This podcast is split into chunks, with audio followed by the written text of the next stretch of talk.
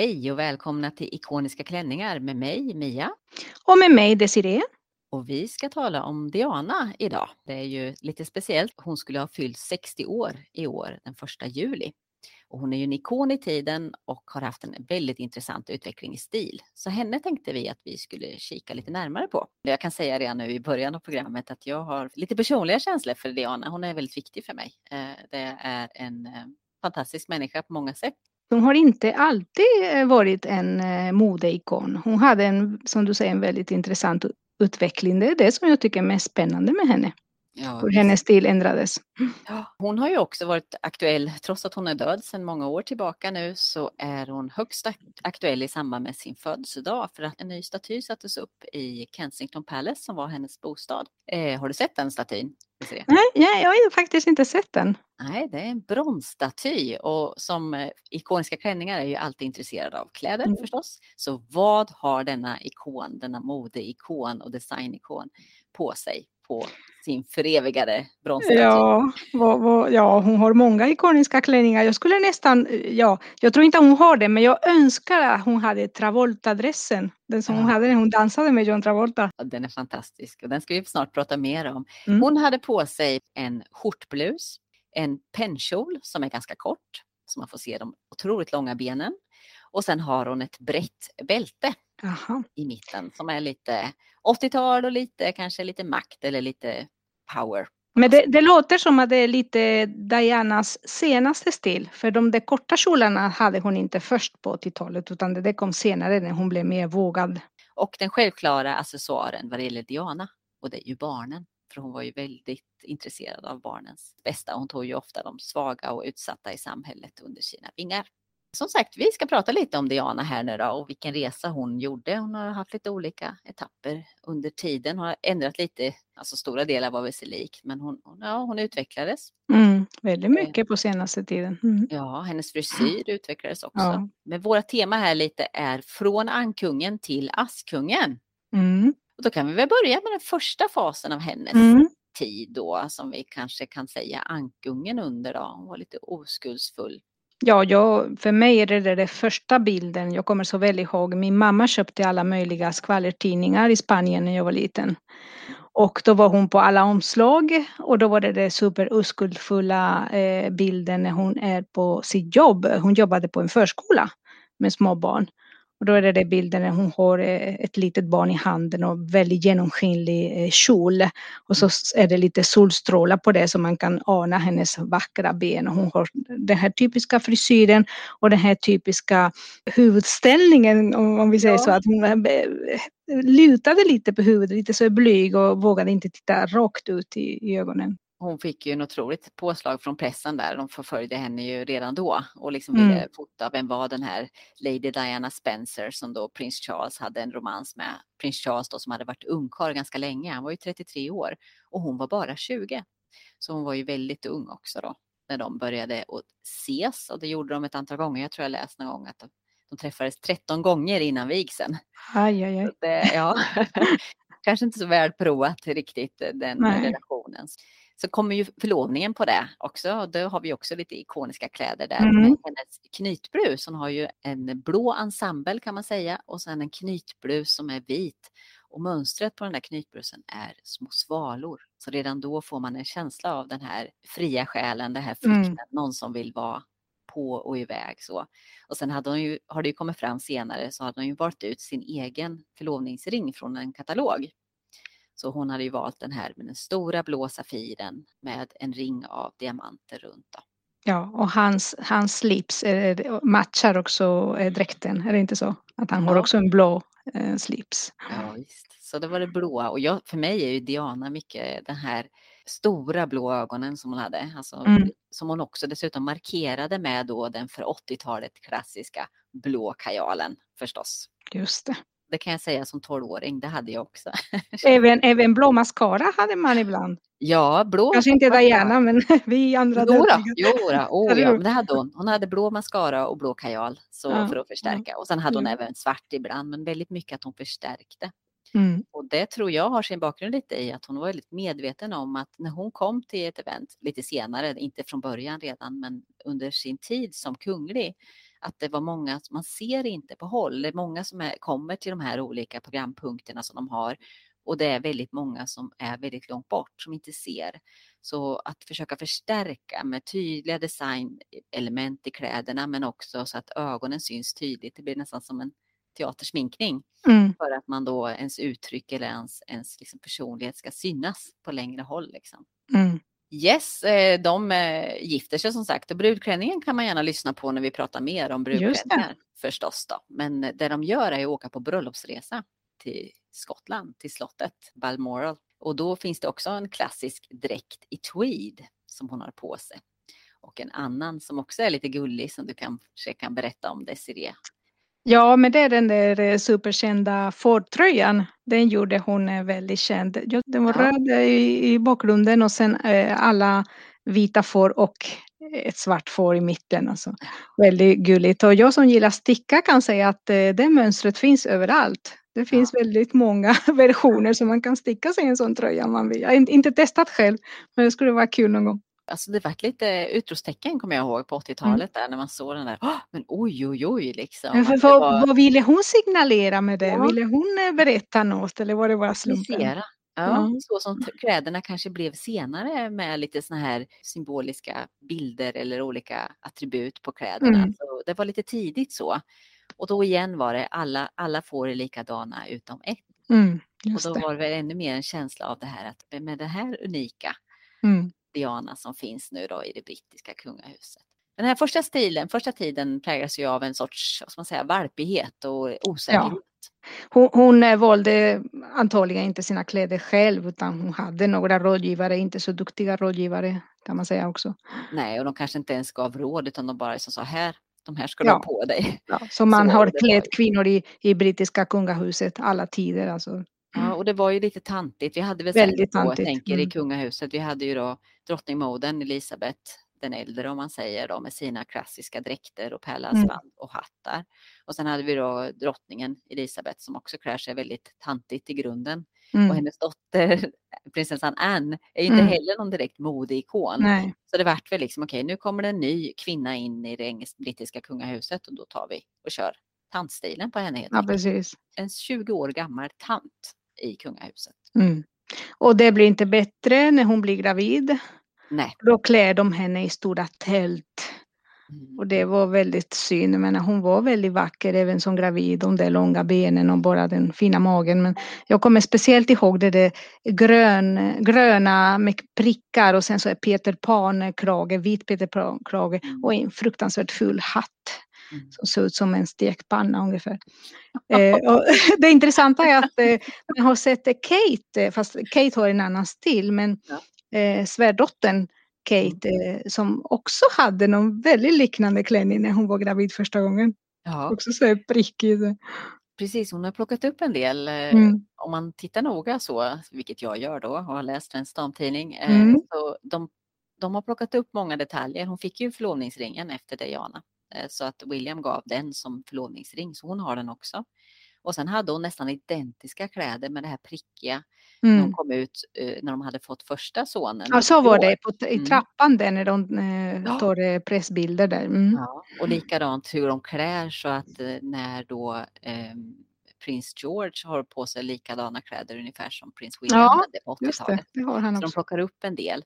Men det var ju det här stora oformliga kläderna då. För de var ju gravid ganska fort. Det dröjde bara nästan 9 månader. Och sånt. Undrar också om det inte hänger ihop lite grann med tiderna. Var det inte så att 70-80-talet klädde man eller gravida kvinnor klädde sig fortfarande så det att man skulle på något sätt dölja magen medan idag framhäver man magen. Idag är gravidkläder tajta och det är väldigt snyggt att ha bara en fodralklänning även om man är gravid. Jag kommer ihåg när jag var liten så både klänningar men även på stranden att man hade sådana speciella baddräkter som såg ut som en liten klänning, som en liten kjol som skulle dölja magen. Ja, just det. Diana under den här tiden hon mådde ju inte så bra heller. Nej. Hon drabbades av psykisk ohälsa och av ätstörningar. Och vikten gick väl lite för ett tag var hon väldigt, väldigt smal och mådde inte så bra helt enkelt. De åkte till Australien på en jättelång resa ute i det brittiska samväldet. och fick lämna sin son hemma. Han var bara, om jag tror han var 8 månader och sånt där. Hon var väldigt ledsen och var tvungen att lämna honom hemma. Men koden var, det brittiska hovets kod var att nej, men barn tar vi inte med oss på resor utan de lämnar vi hemma. Och då så hade hon bland annat en grön klänning på när de dansar. Hon hade faktiskt glömt diademen hemma. De här fina tiarerna som fanns hade de glömt hemma.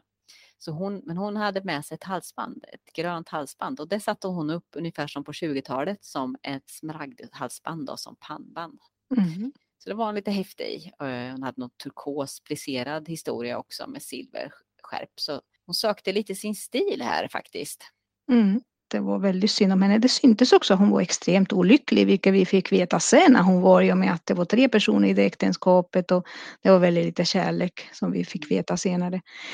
Den perioden i alla fall är en väldigt känd bild när hon sitter på opera och har en axelbandslös klänning, ljusblå, och sover. Hon somnar och man ser att hon är så olycklig och så trött och det är som en liten fågel, knappt bara ben och skinn och sover då. Mm. Och det är väl det som är lite med Diana, alltså just att hon har väldigt fantastiska kläder och ikoniska liksom kreationer längre fram och sådär också. Men det är hela tiden det här stråket av vemod och djupt på något sätt sådär. Det är liksom vackert och olyckligt på samma gång liksom. Mm.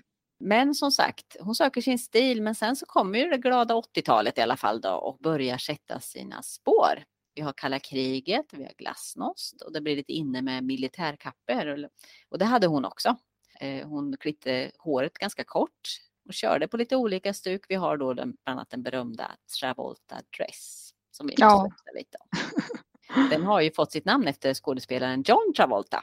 Charles och Diana åkte på statsbesök till USA och blev väl mottagna och inbjudna till Vita huset på en middag. Och till den middagen så bar hon då en midnattsblå sammetsklänning. Den smiter åt tajt runt kroppen. Och sen går det ut längst ner som i ett sjöjungfrusläp. Sjöjungfru, ja precis. Ja, precis. Och sen hade hon sin berömda choker eller det här pärlhalsbandet med också en blå safir i mitten då, som en stor sten. Då, så. Det var en liten PR-kupp som var på gång där då, men de hade dans i samband med middagen och kungligheter brukar ju inte dansa, det är ganska ovanligt så, men John Travolta var där på grund av att han hade varit med, han var ju kändis med Saturday Night Fever och Grease och världens bästa dansare under många år. Ja, precis, världens bästa dansare, så han fick en liten knuff där om Nancy Reagan att ska du inte bjuda upp Diana? Så det gör han. Och det finns ingen film från tillfället. Men däremot finns det några klassiska foton. Bilder. Hur de snurrar runt. Och Diana var ju en dansare. Hon var dansare. Hon hade dansat ballett. Hon dansade ballett. Hon ville bli ballettdansös. Men vart utdömd på grund av sin längd. Så att hon kom liksom inte vidare. Denna längd. Men hon älskade musik. Hon älskade som Elton John och Duran Duran. Och hon älskade popmusik. Till skillnad från prins Charles då, som var mer av en operafantast. Så de dansade i alla fall, John Travolta och prinsessan Diana, och dansade sig rakt in i historieböckerna med den där bilden. Den är en fantastisk klänning. Ja, den är underbar. Och just hela symboliken att hon går upp och dansar med just John Travolta, den historien är underbar. Mm. Sen har ju hon väldigt fantastiska smycken. Den här chokern med safiren är ju en då. Men sen har hon den här klassiska Lover's Knot tiara. Som är de med en tiara med små rosetter och små droppformade pärlor. Som klingar, som passar väldigt bra ihop med hennes hår och frisyr. Hon har den bland annat när hon har på sig den här Elvis Dress. Det är också en sån här gammal klassiker med Diana. En då helt paljetterad med små vita pärlor. Just det, och en sån där typisk krage som Elvis hade. Ja, stårkrage liksom. Ja, och då blir det som att den heter Elvis Dress. Och då har hon den här Lover's Knot tiara. Mm. Men hon testade lite olika saker. Jag minns tydligt från 80-talet just att hon kom en gång. Och det gjorde hon flera gånger sedan visade sig. Men hon kom och kombinerade lila och rött. Just det. Och på 80-talet så var det så att vissa saker fick att göra och andra saker fick man inte göra. Inte rosa och rött. Nej, rosa och rött. Vilket är väldigt normalt idag. Ja, precis. Men hon var lite tidig där med att testa de här omöjliga färgkombinationerna som är verkligen som ett statement i sig. Nu börjar hennes klädintresse bli mer etablerat. Hon förstår att hon kan kommunicera saker med sina kläder. Hon börjar också hitta sina intressen. Hon hade ju väldigt medlidande för människor. och började engagera sig för utsatta. Bland annat besöker hon sjukhus där AIDS-patienter vårdas. Och det här var i tiden när man inte visste riktigt hur AIDS smittade. Nej, precis. Det var väldigt skandalartat det här att hon tog bilder med alltså AIDS-patienter som var i terminalfas. Alltså. Ja. Och att hon höll i deras händer och kramades, för då trodde man, många trodde fortfarande man smittade sådär. Ja, precis. Hon var väldigt modig. Och kungligheter på den tiden i Storbritannien, och så är det fortfarande än idag om man tittar på drottning Elisabeth, så är det vita handskar som gäller. Men hon vägrade handskar, utan hon var bara med sina bara händer. Hon tog i människor, hon gav dem en kram och hon satt vid deras sida på sjukhussängar och så vidare. Så hon ville kommunicera ut någonting helt annat. Så att här börjar vi se hur hon liksom börjar födas som modeikon helt enkelt. Ja, och då är det samma period som hon bär också för mig den mest ikoniska av alla hennes klänningar. Det är det så kallade revenge-dress. Ja, du kanske kan mer om den. Den är också fantastisk. Och då bär hon också det där tjockare halsbandet som hon hade med Travolta-dressen. Men revenge-dress har ju bakgrunden i att det hade blivit kris i äktenskapet med prins Charles. Och det hade kommit ut i media. Var det på gång att han skulle publiceras och ha en intervju. För hon hade haft en intervju i BBC som blev väldigt omtalad. Och väldigt många människor tittade på den här intervjun. Och sen var det Charles tur. Och samma kväll hade Diana ett engagemang på ett ställe för välgörenhet. Och till det där evenemanget, hon kommer dit, allas ögon är på henne. Och hon är ju förloraren kan man säga. För att Charles har ju faktiskt hittat en annan. Och äktenskapet har havererat. Och hon är ju egentligen den som har blivit sviken och övergiven, så vem är, liksom, vad gör hon? Ska hon gömma sig nu? Blir det tält eller blir det liksom något nerklätt och lite, alltså så, som ett offer liksom, att man kanske klär sig i aska och säckväv liksom. Men nej då kommer hon i det som då senare har döpts till revenge dress. Hon har alltså på sig en svart klänning som smiter åt efter hennes former. Den har även som en sjalliknande del. Som ett släp eller på sidan. Ja. Mm. Som liksom fladdrar i vinden. Mm. Kort pennkjol så med långa ben. Alltså det är liksom massa ben. Ja, för här har hon faktiskt en ny kropp. Här har hon börjat träna och hon har alltid varit smal, men nu är hon atletisk. Hon är muskulös och så det märks att hon har tränat. Och det hennes bästa accessoar här är ju hennes självförtroende. Och styrka. Den psykiska styrkan av att genomlida ett svek, ett offentligt svek, en förmjukande skilsmässoprocess i offentlighetens ljus med små barn inblandade. Hon går rakryggad fram och sträcker fram handen mot den hon ska möta och strålar, hela hon strålar. Det är ingen slagen kvinna vi ser här, det här är någon som är stark och går ur det här som en ännu starkare person. Så det är ju en fantastisk klänning. Inte bara revansch på prins Charles, som tar revansch med sin nya stil också. Hon blir mer atletisk som du sa. Hon byter frisyr också. Ja, hon byter frisyr. Hon blir mer kortklippt med sidbena och mera lite stylan med gel eller mos.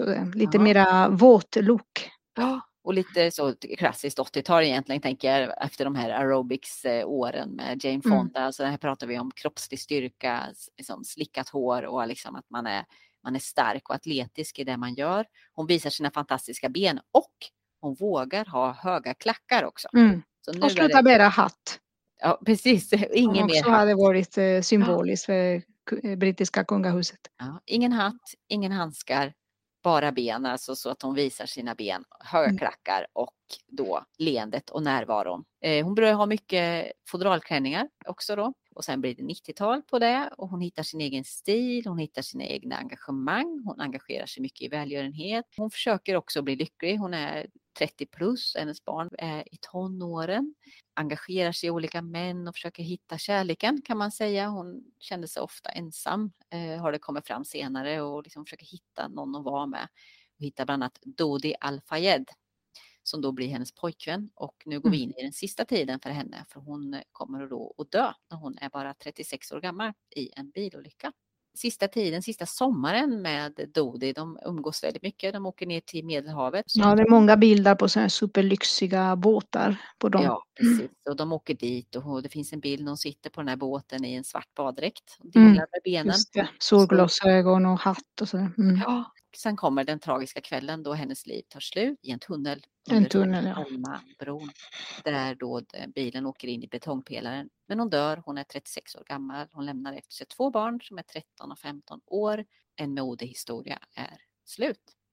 Ja, men det kommer aldrig att dö ut åt andra sidan. Nej, för samtidigt blev hon ju odödlig. Där har vi också då, hon fortsätter ju vara ikonisk då, hennes begravning blev ju också en ikonisk historia överhuvudtaget. Vi hade gäster från både modevärlden, popvärlden, Elton John bland annat, och från brittiska adeln då. Hon tillhörde ju själv högsta adeln kan man säga i Storbritannien och kungahuset. Så hon begravdes i Westminster Abbey. Det är ju väldigt många människor som följer den här begravningen. Det samlas i Hyde Park och det uppåt 1 miljon besökare. Ja, det sändes på alla televisioner, jag kommer ihåg, här i Sverige. Och, ja. Det var en jättehistoria. Och när hon åker iväg i sista färden i en bil med glasade rutor som man ser, kistan, så börjar någon kasta blommor efter bilen.